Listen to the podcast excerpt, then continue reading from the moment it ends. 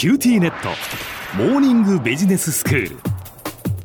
今日の講師は九州大学ビジネススクールで企業戦略がご専門の木大武文先生です。よろしくお願いいたします。よろしくお願いします。先生今日はどういうお話ですか？はい今回もですねネットワーク科学の応用事例についてお話ししてみたいと思います。はい。その中でも、えー、レコメンデーションというものについて取り上げてみようと思います。あ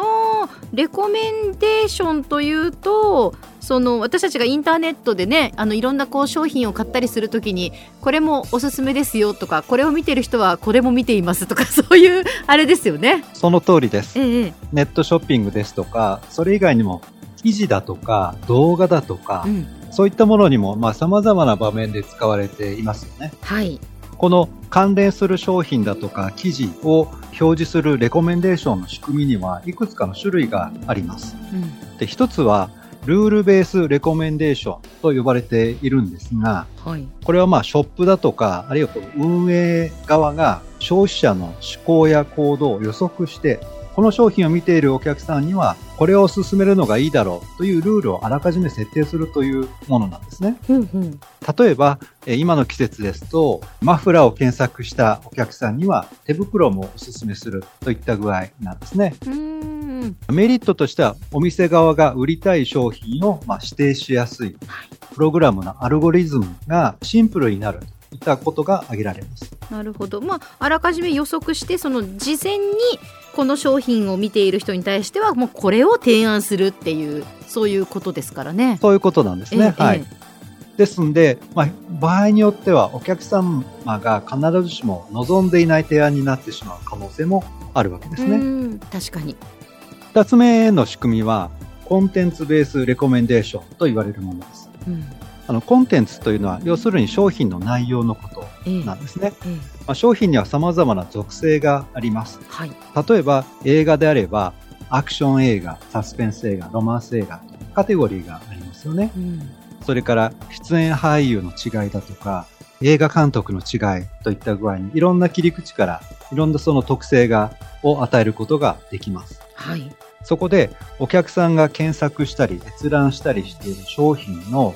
え属性に類似するものを探し出してお勧めするというのがコンテンツベースレコメンデーションというわけです。なるほど。ですので、まあ、メリットとしては、お客様が見ているもの、関心があるものに関連したものがお勧めできるという可能性がかなり高まってくるわけです。そうですね。ただし、意外性のあるものだとか、そういったものがお勧めされにくいということだったり、もうすでに購入していて、追加で購入する必要はないのになぜかそれがずっと出てくるといった具合に、やはりその精度という面では、今一つといったところがあります。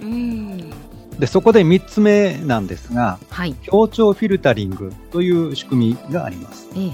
これは、お客さんの行動履歴ですとか、購入の履歴を活用しておすすめを選び出す方法です。はい、例えば、あるユーザーが商品 A を閲覧しているとしましょう。そうした時に同じ商品 A を閲覧したり購入した別のユーザーがその後に商品 B を購入することが多かったとしましょう。そうすると、この最初のユーザーにも商品 B をお勧めするというわけです。うん。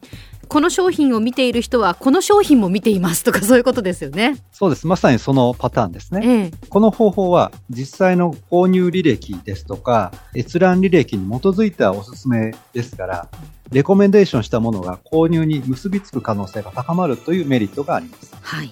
一方で、まあ、弱点としましては、購入履歴のデータが少ないようなもの、例えば新商品なんかそうですね。ええそれからユーザー自身が、まあ、ユーザーになって間がないという時、こういった場合には購入履歴のデータが今度少ないですから、要するにおすすめに出てこないという可能性があるわけです。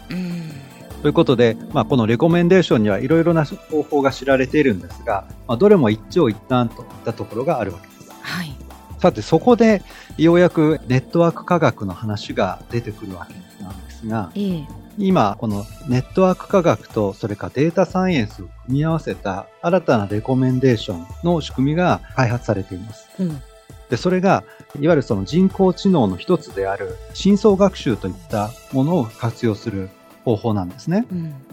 で、その基礎には実はネットワーク科学がありまして、うん、商品の閲覧や購入において、商品やユーザーは、まあ、ある種ネットワーク上の点と表すことができます。はい。そして、あるユーザーがある商品を閲覧しました、あるいは購入しました。となると、その商品とユーザーが線で結ばれるわけですね。ええ、で、このようにして作ったネットワークデータを深層学習、つまり AI にかけて、様々な消費者の閲覧や購買の履歴に、まあ、表面的に現れてこないような隠れた類似性を発見して、それをお勧めしようというのが人工知能を用いたレコメンデーションなんですね。例えば、音楽ストリーミングサービスの Spotify ですとか、動画サイトの YouTube が AI によるレコメンデーションを導入していると言われています。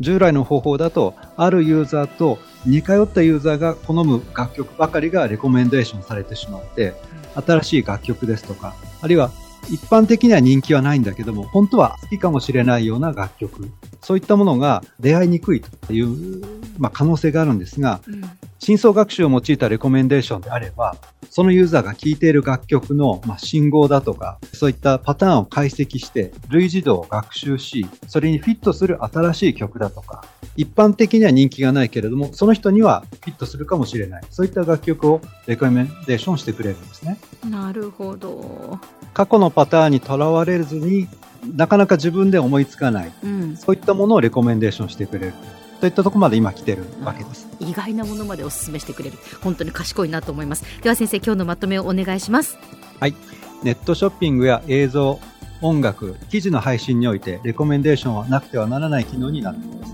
レコメンデーションは運営側が設定したルールに基づいて機械的に他の商品や記事を推薦するものから他のユーザーの過去の閲覧や購入履歴を当てはめて推薦するものまで様々なものがあります。ところが自分のもともと関心のあるものや世の中で人気のあるものばかりにおすすめが集中してしまって新たな出会いが生まれないといった弱点がありました。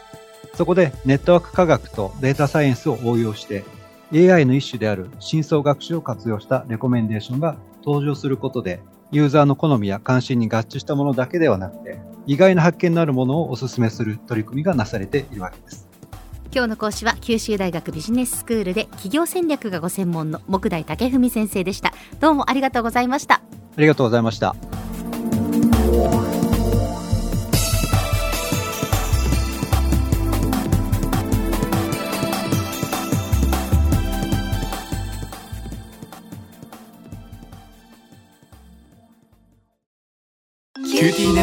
ビビックにしてから毎日必ず実家の父と母からビデオ電話がかかってくる。元気？で毎日だからそう変わんないよ。痩せたか？で毎日だからそんなに変わってないって。